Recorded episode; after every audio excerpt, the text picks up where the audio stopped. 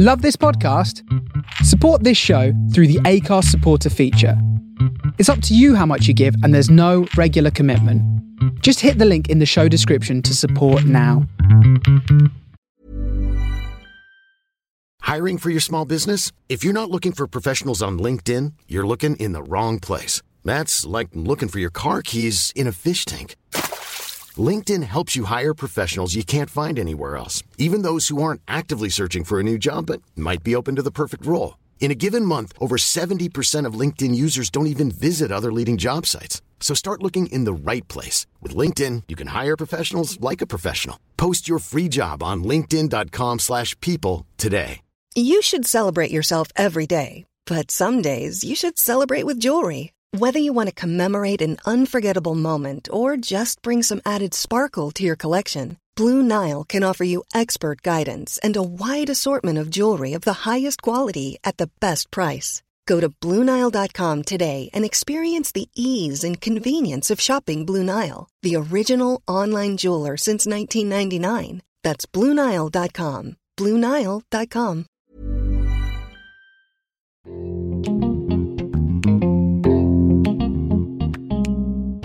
Hi, everyone, and welcome to season two of Racing Lives. This is the first episode, and I'm so excited to be back. My name is Aurélie, Aurélie Donzelot, and in this podcast, I use motorsport as an excuse to chat to some of the most inspiring women I know.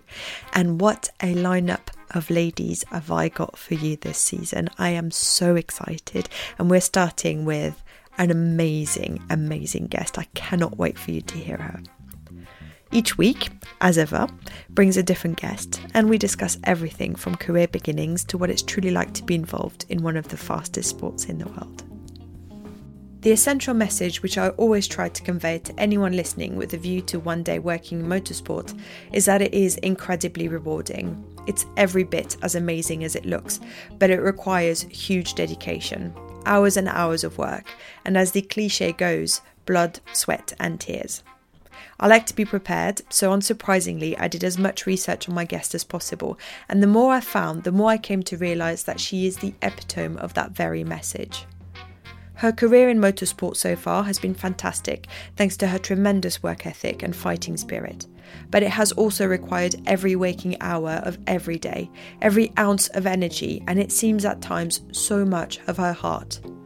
I cannot wait to hear my guest's thoughts on this. I suspect she'll tell me that I'm wrong to praise her so much, though I hope she realises that she's proven this right so many times already.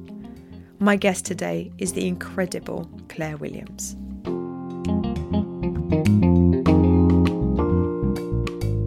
Oh, I don't know what to say. Thanks. I got tingles. Theory.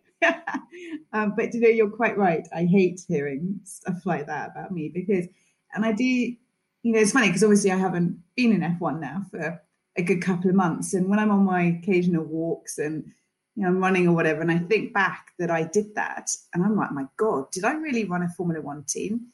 Even just a short space, you know, afterwards. And I think, my God, did I do that? Did I go through that? You know, bloody hell. And it's really, when you step back from it and you have that time to reflect, it's fascinating how you think about it. And I think to myself, oh my God, most of the kind of stuff that I'm feeling now is embarrassment. It's like, oh, no. God, did I do that? Did people just think I was, you know, an idiot? Did I have any right to be in the role that I was in? How, you know, all that kind of stuff. You think, oh dear. So it's actually quite nice that you've just introed with that earlier. I appreciate it.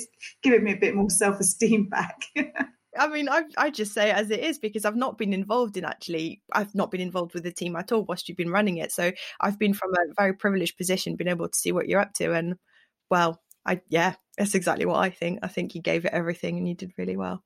Thanks. I did. You know, I um, I gave it my all. I couldn't. I don't think I could have given it any more. But towards the end, you know, and, and when it was really difficult, and you know, last year, and even the kind of two years prior to that, when it was really tough, know, I almost kind of thrived in those periods because it was the challenge for me wanting to see it through. And I'm I'm nothing if not stubborn. You can ask me, my parents, anyone that knows me. I never give up. But maybe maybe I should have done. I don't know. And it's things like that now that I'm questioning. But I do think, you know, what I went through for those eight years that I ran it, for the you know however many years prior to that that I was working in the team. Formula One does give you this incredible sense of resilience that you, you don't realize that you're building up until you probably leave. Um, and you know whatever role you're in, you're building it up because it's a really really tough sport. And actually, although I'd love to just get straight in there and talk about all that through, I kind of want to rewind a little bit because the first question I normally ask my guests, and I really want to ask you this one, is when and where did your racing life begin?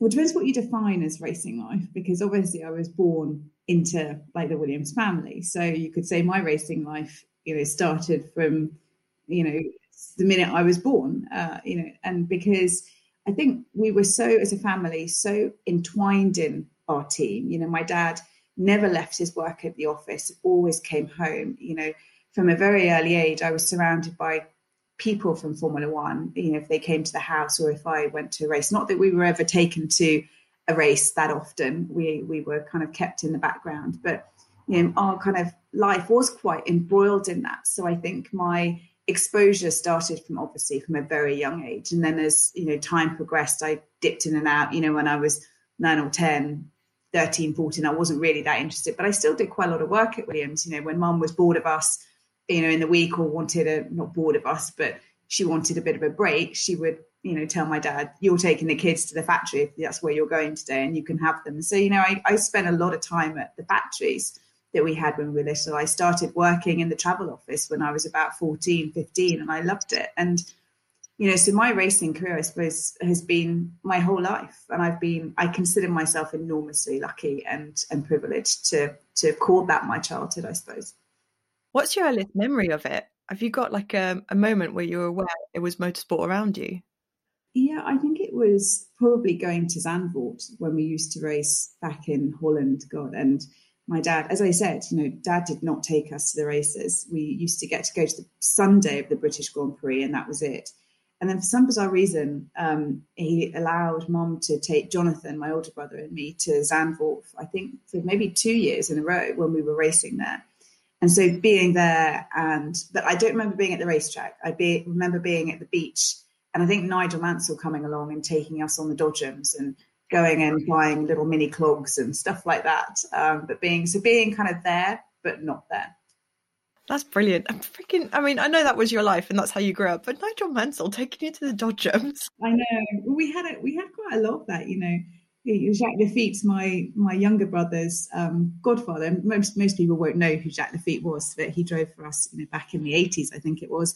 And you know, my my brother's christening, Jacques, he was he was a real funny man. He was a real prankster. Know, he brought a bird into the church and caused absolute chaos.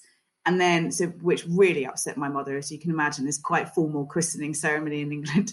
And then on the way home, Jacques decided that he wanted to drive my older brother and me home. So my parents, a bit reluctant, went all right then. Jacques drove like a total nutter home. We were about seven and eight, and Jacques had one foot out the window while driving, and then decided to overtake my parents uh, with one foot out the window, one arm waving at them down a country road. you know, so this is the kind of world, that you know, stories that I get to tell now, and I'll get to tell my children and my grandchildren, and it, it is, as I keep saying, it's a real privilege. It is, isn't it? It's just, I mean, it's what people are listening in for, actually. It's the stuff of dreams. It's what they dream of joining. So I'm glad it's every good as it should be. Um, I always like to ask this question, but given your family background, it feels even more touching. Do you feel like you chose motorsport or did it choose you? Oh, good question. Um, I think it probably chose me. I knew from a very early age that my parents didn't want any of us going into the family firm, so to speak. Um, they made that really clear. This was not a typical kind of generational family business that would be taken over by one of us at all. We would made, you know, it was made very obvious to us that we had to go off and, you know, do something else and make our own way in the world. And I was really fine with that. But, you know, I went to an all girls Catholic boarding school in the 80s and you weren't really educated in those days as a as a girl to to really have a proper career. You know, we just weren't. You know, my my ambition was to be a good wife and a good good mother when I was in my teens, and really that's all I wanted to do. I don't know why. I, I wasn't unfortunately lucky in that I had a vocation to medicine or to you know the the legal world. Um, a lot of my friends did. Unfortunately, I didn't. I wasn't smart enough. And so Formula One really, I think, chose me because when I left, even at university, I didn't know what I wanted to do. I just went and studied politics, um, not with a view to you know going having a political career, but because it sounded interesting. anyway, when I left university, my dad put me in touch with the MD of Silverstone Circuit, who for some career advice. And just at the time, he had a vacancy in the press office and asked if I wanted to give it a go. So it was like, all right, I'll give it a try. And I loved it. I fell totally head over heels. And, you know, the rest is history, I suppose. It makes sense to me, though, that you grew up kind of thinking being a mum and being a, a wife was, you know, something to aspire to. Your mum was formidable. You know, she would have shown you everything that she did. That, like, that's that was a big deal. Yeah, my mum is or was really a big deal. Unfortunately, she she passed away nearly eight years ago now, and but she was inspirational. Um, and I think yeah, I think people still remember her in the paddock. She was a big figure, even though she wasn't there a whole lot. She is well, just stuck to Silverstone pretty much her whole life. But you know, when she was there, she had a big big impact, and behind the scenes as well, she had an impact on, on Williams. And you know, certainly from my perspective, I feel that if it weren't for Mum, Williams may not be around because she was the one that bankrolled it when my dad was you know doing his running his race team out of out of a phone box because the bailiffs kept calling and you know stuff like that. So you know she was a real she was you know the woman behind the man i think and, and a real inspiration to me. And i know so many people. Definitely. And i i have to tell you personally i love i love the fact that you have a logo for her and that it's on the cars i love it yeah, that was um, really special. We wanted to do that when she died um, and, and run it on the cars. And actually, it was very difficult when I left because I wanted to take it with me. You know, obviously, everyone knows that we run the Senna logo um, on the car, and that will remain forever. Unfortunately, you know, Dorilton are very comfortable with that, but it didn't feel right leaving. You know, it was almost like leaving mum there when the family aren't there, and that didn't feel right to me. So actually, it was Sophie that I asked um, to be in charge of removing the logos from the car. I didn't want to make a big deal. I just wanted her to have them removed um, for the next race. And then when I was leaving on that weekend, one of our mechanics um, asked me if we could keep it. He said, "I'd heard that." Um, you want to, I'm going to get really upset now, but he said, I, I've heard you want to remove it, and I understand, but I know for me, and for so many people in the team, even though I didn't know your mom and I know, you know, a lot of other people didn't know your mom, but it means an awful lot to us. And having that logo on our car is special for us. And we race for your family and we'd like to keep it. And so I said, okay, you can keep it. And so she's still there. So she's keeping, still keeping an eye on um, our little racing team. I love it. And I've just understood the significance of your parting gift. You were given a front wing. Yeah, I was given a front wing. Yeah, actually, I hadn't put that together really. Now, I, yeah, no, yeah, I was given a lovely, which I treasure. I, I couldn't. I was so spoilt that weekend. It was probably one of the best weekends of my entire life, even though it was one of the worst. The team just I, I blew me away. They really did. I have to say, I watched in preparation for our chat today. I watched um, the Formula One coverage of your last day. They did a video, which I didn't have time to watch during the season, as you can, I'm sure. Um, I I cried. I completely cried. You got me. Oh my gosh. Sorry. Quite an emotional weekend, and I was pretty good. I I held the tears back. Um, at least publicly anyway, but you know, privately would have been a different story. But until Sunday night when we had our party, and then it was like, oh, I think I shed a few tears when the front wing, they really got me. And all the TVs as well, all the TV crews were really trying to get me. It was like, don't even, I'm not doing it. I'm not crying on national television. You know, David Coulthard on Channel 4 and stuff. It's like, don't, just don't. Because I think if I'd have started, I never would have stopped that it gets too easy then the, the, the tear ducts are open. I also love can i just say i love the fact that you left officially you know and efficiently and, and with the tvs following you and then snuck back into the paddock. Yeah that was quite weird because they were all following me and it was i wasn't expecting that. I genuinely when we made the announcement i thought people would just go okay fine you know and i'd do a few interviews a few tvs would be interested and that would be it but what happened was really quite extraordinary. And I suppose, you know, that's it's right, I suppose, with what Williams have contributed, but you know, mostly what my dad has contributed to Formula One, not just to the team, but to the sport as a whole. I suppose it should have been done in that way, had that reaction. But yeah, leaving the paddock with a load of TV crews, knowing that I was coming back an hour or two later was a bit, I felt a bit um, disingenuous, I suppose. I loved it. I thought it was absolutely the right thing to do. just a good job that they didn't follow me coming out at four in the morning because that wasn't pretty. I think one of the reasons I got so tearful, by the way, is because I can, I feel up to a point I can completely relate with you. I mean, you know, press officer, yeah, with you, done it. Head of comms, yeah, get in there kind of around that area. Marketing commercial, okay, fine, that, you know. But then, then joining the board and then becoming deputy team principal, you went so much further. You know, what was it like? What was the job like as well? Because not that many people actually know what a team principal has to do, really. That's what I've been thinking about a lot recently, and I kind of pinched myself because you know, eight years does sound like a long time, and that's how long I was in the role for. But you know, when you and actually from on the board, I joined the board in 2011 or 2012. I can't remember now, but that's you know nearly 10 years eight, sorry, I can't even count. Anyway, when I now think back on it, it feels like it went in literally a heartbeat. But I do pinch myself that I was ever given that role. It's like, really, I, you know, I was the press officer. I started as a junior press officer and I worked, managed to work my way up. But I always, you know, I always just got on with doing what anyone asked me to do. You know, I was asked to be the junior press officer. I got on and I did it and I loved it. If I was still there as a junior press officer, I would still love it and I would just be getting on with it. You know, obviously things didn't conspire that way and i just ended up taking you know step up after step up. And i think one of the big reasons obviously that i was put in that dtp role was because of my name and people liked the idea of you know williams continuing when frank couldn't.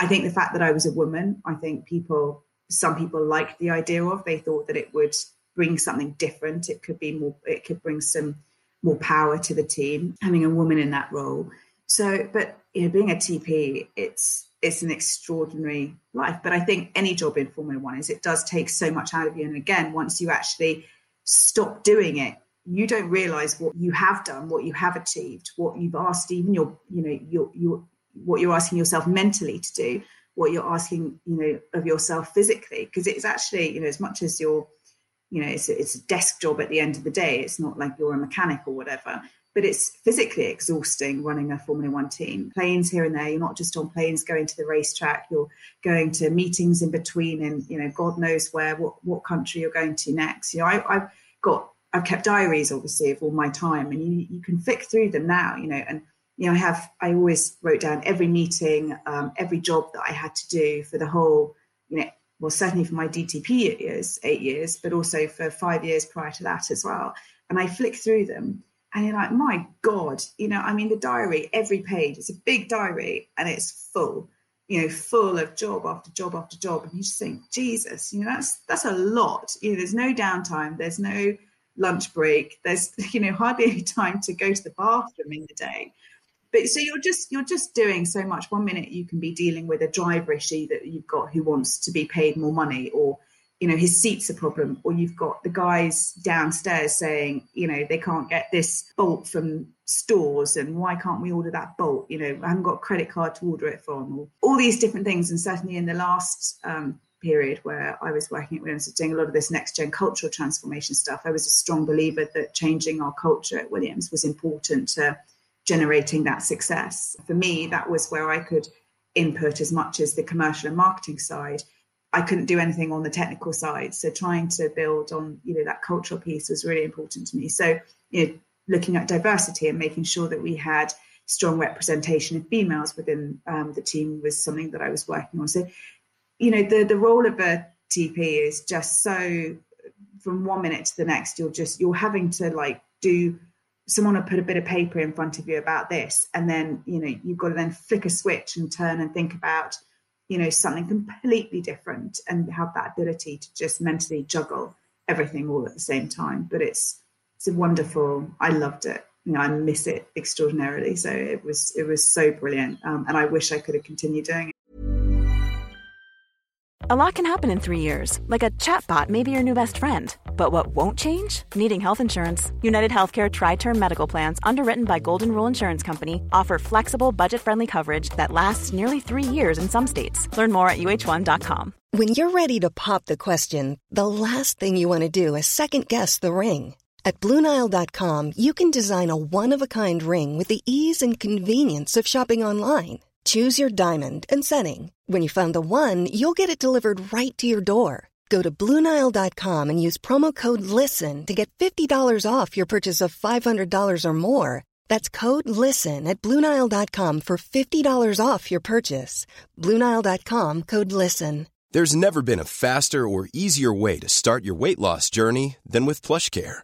PlushCare accepts most insurance plans and gives you online access to board certified physicians who can prescribe FDA approved weight loss medications like Wegovy and Zepbound for those who qualify. Take charge of your health and speak with a board certified physician about a weight loss plan that's right for you. Get started today at plushcare.com slash weight loss. That's plushcare.com slash weight loss. Plushcare.com slash weight loss. Many of us have those stubborn pounds that seem impossible to lose, no matter how good we eat or how hard we work out. My solution is PlushCare. PlushCare is a leading telehealth provider with doctors who are there for you day and night to partner with you in your weight loss journey. They can prescribe FDA-approved weight loss medications like Wegovy and Zepbound for those who qualify. Plus, they accept most insurance plans. To get started, visit plushcare.com slash weight loss. That's plushcare.com slash weight loss. One thing I wanted to check actually, because you literally you did grow up in the paddock. I think you're one of the few people in the whole world that can say that. Did people change the way they behave as you became TP or DTP? No, not really. Um, and I really like that. And actually, somebody made a comment, a journalist made a comment when I became DTP and I started running the team. And you know, obviously, that was a big transition for me. You know, I was, yeah, I was, I was, had been a boss in marketing and, and commercial and, and comms and stuff, but um, I was suddenly a boss of everybody and people that I hadn't been a boss of previously. So that was quite difficult. But I did have, what was really nice was that um, certainly for me, people didn't treat me any differently. And I think that was because I'd grown up in the team. So many people knew me and had known me for either their whole time there or I'd known them for my whole time there. And I didn't run things in a in a kind of draconian way. Mine was a very, I felt anyway, a very collegiate, collaborative approach with everybody. No, and it was certainly an approach that my dad had instilled in me that nobody is more important than than anyone else. Of course, we had hierarchies and you have to have that in an organization to make it function properly. But on a deeper level, a subconscious level, it was all of us in it together and we all just rolled our sleeves up together. But people said to me that I hadn't changed. And that was meant a lot to me because I, or maybe I should have changed, I don't know. But it was important to me that, and I read that as I hadn't just become tyrannical and power happy and or whatever. It was just, I was, again, just doing a different job. I was still the same person. Talk to me about the D in your title because I know it means a lot to you. Obviously, people that run Formula One teams are team principals. And my dad has always carried that title, and he was very reluctant to give it up, quite rightly so. He wasn't operating the business day to day. That was my job and had been since 2013 when I took over. But, you know, and in the beginning, I was a bit, I was kind of like, oh, I really want the TP title. You know, I'm doing the job. I feel I should be called it. But my dad I, and I kind of I got frustrated for a period. There was a period where I was a bit like, oh, I just want it. And then actually, it became really important to me that I didn't have it um, because my dad was team principal, and I felt for you know as long as he was still alive, then he should always carry that title. He was our team principal. He was still there. He was still at the factory. He was still our leader, our boss, who we all aspired to, and who why we were all there. You know, calling him anything else wouldn't have felt right. And so for me, being his deputy was something that I got quickly comfortable with. You know, in the beginning, I was incredibly proud and I was totally happy with it. As I said, I had a small middle bit where I was a bit like, I want it. And then it was like, you know, no, I will never take the team principal title because that's my dad's. And I think if things had been different and, you know, maybe dad had passed away and I, sorry, morbid to talk about, but if dad had passed away and I still was running the team, I don't think I would have ever taken the TP title. I think it would have gone with my dad. I like that a lot. I think it just shows so much. I just, I don't know, just respect, respect for the team. That's so important, I think, from my perspective. That team, you know, I always felt like I was in a kind of caretaker role. And I know the critics will go, well, you didn't they do a very good job of that, did you? But, you know, I felt I very much felt that these teams, they're not they're not anybody's. Certainly Williams, it's my dad and Patrick's team. And you know, Patrick made his decision to retire. Dad operationally wasn't involved anymore, and it was my job just to carry it through. I didn't feel like it was suddenly mine. I owned it. It was ours. you know, it was everybody in the teams. Uh, it was still my dad and Patrick's, but it was the teams, the 700 odd people in it. It was our job to keep carrying it for Frank and Patrick and to do our best. I want to ask you about um, competition because I always like to joke to say that you know, even at press officer level, you're still looking left and right to see who sends out the press release and who's last. Across the paddock, there is the most extraordinary level of competition. I've always said that, and I actually use it in a lot of my speeches that I made to like in in presentations for in pitches for for money. Was you know, Formula One is the most competitive sport in the world. Even you know, it's not just competing on the racetrack that we all get, you know, we all fight about but it's down to the press officers who gets a press release out first, or who's written the best press release, or the funniest press release, or whatever. Formula One is just riddled with it, but that's what it should be. How did that translate when you became when you you know occupied your last role at the team? You know, do you feel competition when you're the team principal? I mean, obviously, when you're sat on the pit wall, that's a very physical moment anyway. But just going that through your meetings, you know, you're like, oh, I'm going to be better than Toto. Yeah, you do. And I remember there was a team principal kind of competition in um, readers had voted for their best favourite team principal. I think 14 or 15. I think now I'd probably be right down the pecking order. So thank God they haven't done it for a few years. But in the early days, I was voted as the reader's second favourite behind Toto.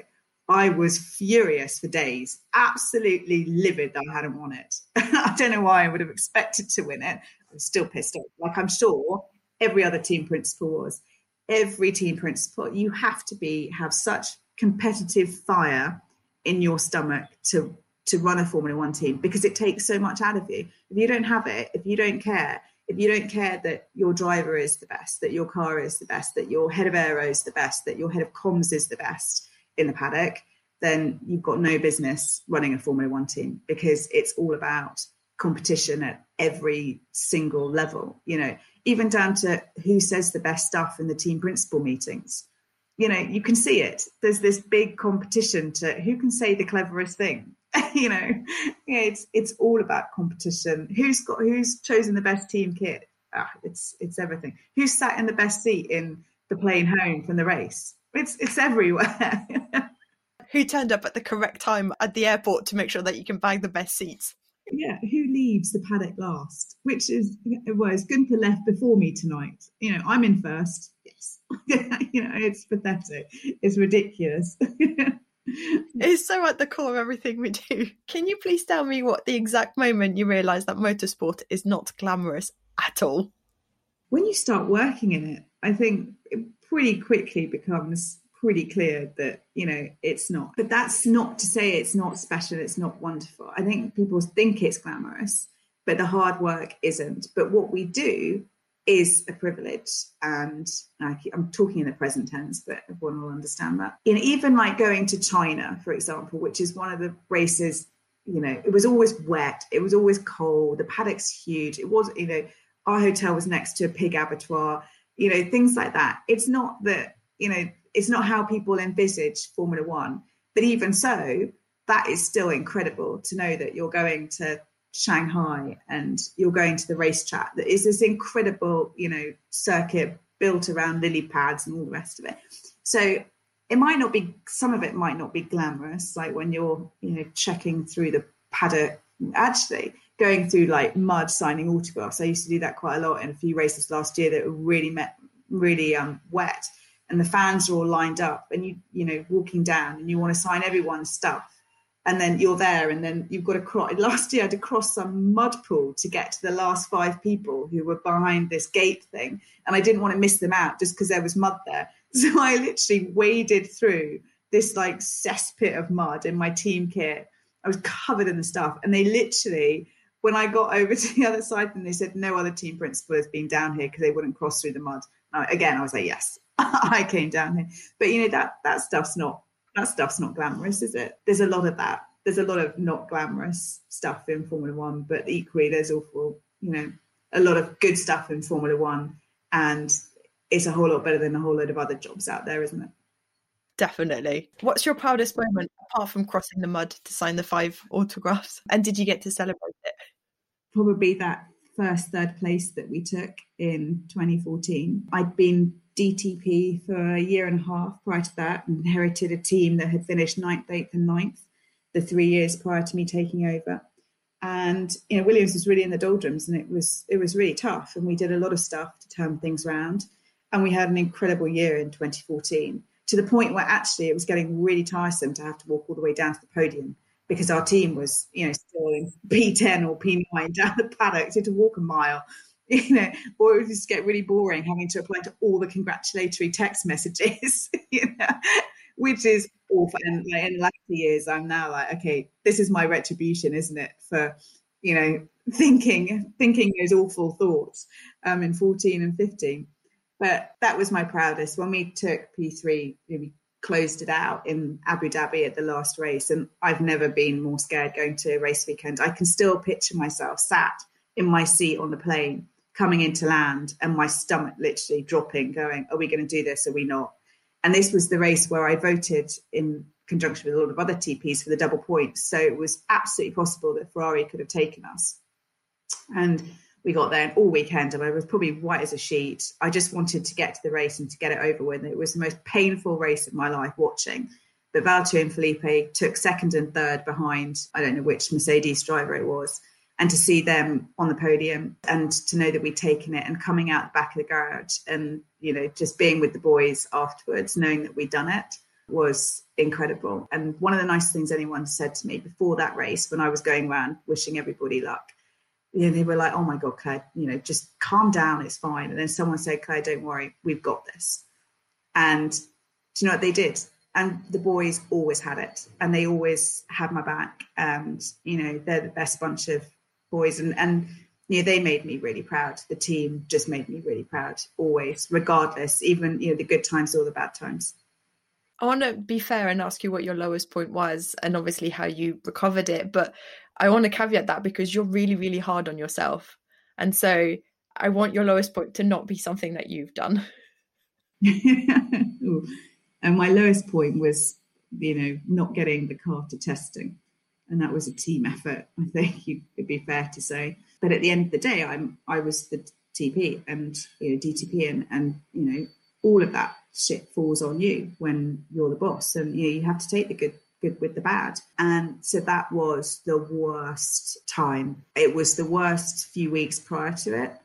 And certainly the week the week prior to supposedly going testing was pretty horrendous. The day before when we still thought we were going to make it, and then I got the phone call saying it's not the car is not going on the transporter Claire. I mean, literally was horrific. And then the aftermath dealing with it. And then really that whole year was pretty bad. Monaco that year I mean, we couldn't have made more mistakes in Monaco that year. That was that whole year was a real low point. But 19, as much as we again had a really shitty year, we cleared out the issues and we were able to make start making progress and move forward. And if we hadn't have done that, we would have been in the same position as 18. So people always thought 19 was my worst year, but it was 18. Yeah, you turned a corner by 19. You were like progressing and going back up because it takes time. Yeah, and actually, if you look at the times from 2020, you know, if you compare like where we were qualifying at the racetracks in 2020 versus 2019, you know, we were gaining you know, half, one and a half, two seconds. That to, to gain that amount of time over the course of one se- one season's development, I don't think anyone's ever done that. Know, that was extraordinary. But people don't see that. They still see finishing 19th and 20th it's all relative, isn't it? But we know that George was hell bent on scoring a point. You know, that was he knew he could do it. It was his mission, and he just, and he really felt like he had the car. He could do it. It was so oh, what a year! Yeah. I just wanted to end by asking something that obviously people are tuning in for, which is advice. You know, what advice um, to get into motorsport, which I'm sure you've given lots of times. But just to add as well, have you been given advice that served you well through your career as well? I know the worst bit of advice that I've been given is I really should wear heels in the paddock when I'm working because I'm so short, which I love.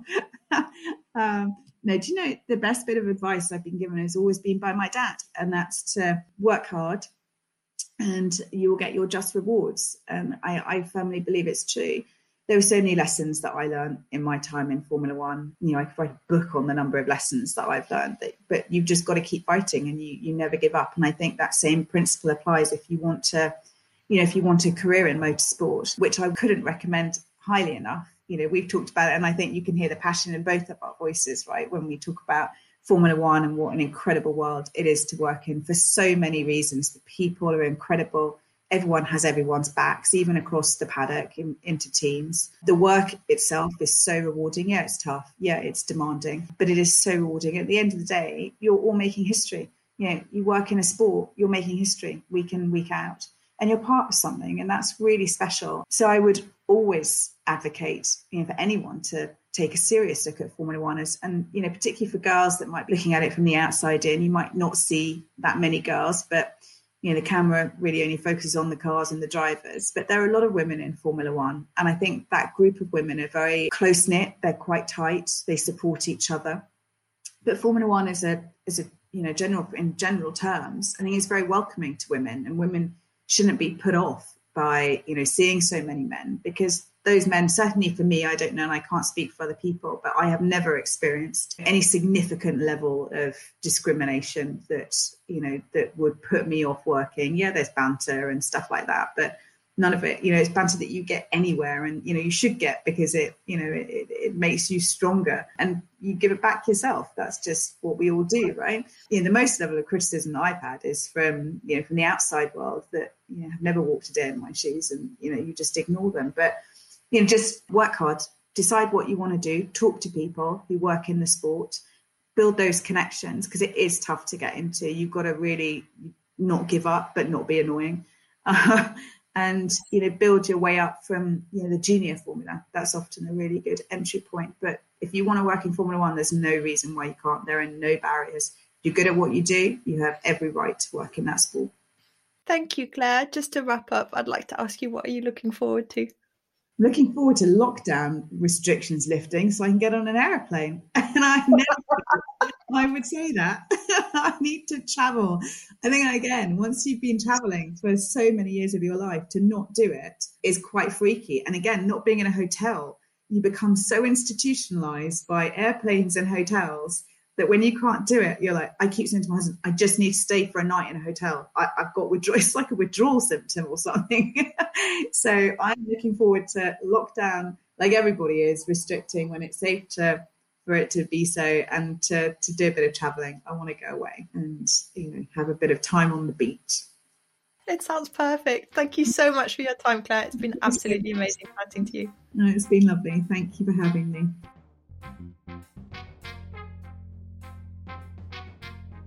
That was the amazing Claire Williams. And I have to thank her once again for giving up her precious time to share her stories on this podcast. It was a privilege to chat to her so openly. If you enjoyed today's episode, please subscribe via your favourite podcast platform, tell your friends, post about it on social media.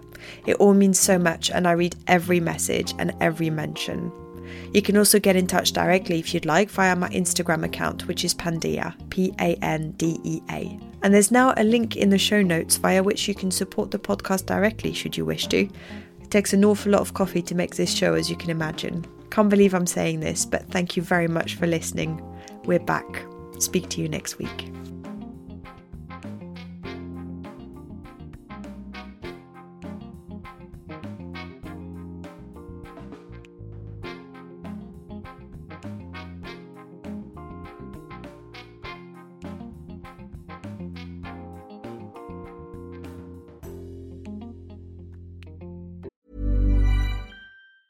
Even when we're on a budget, we still deserve nice things. Quince is a place to scoop up stunning high end goods for 50 to 80% less than similar brands. They have buttery soft cashmere sweaters starting at $50, luxurious Italian leather bags, and so much more. Plus, Quince only works with factories that use safe, ethical, and responsible manufacturing. Get the high-end goods you'll love without the high price tag with Quince.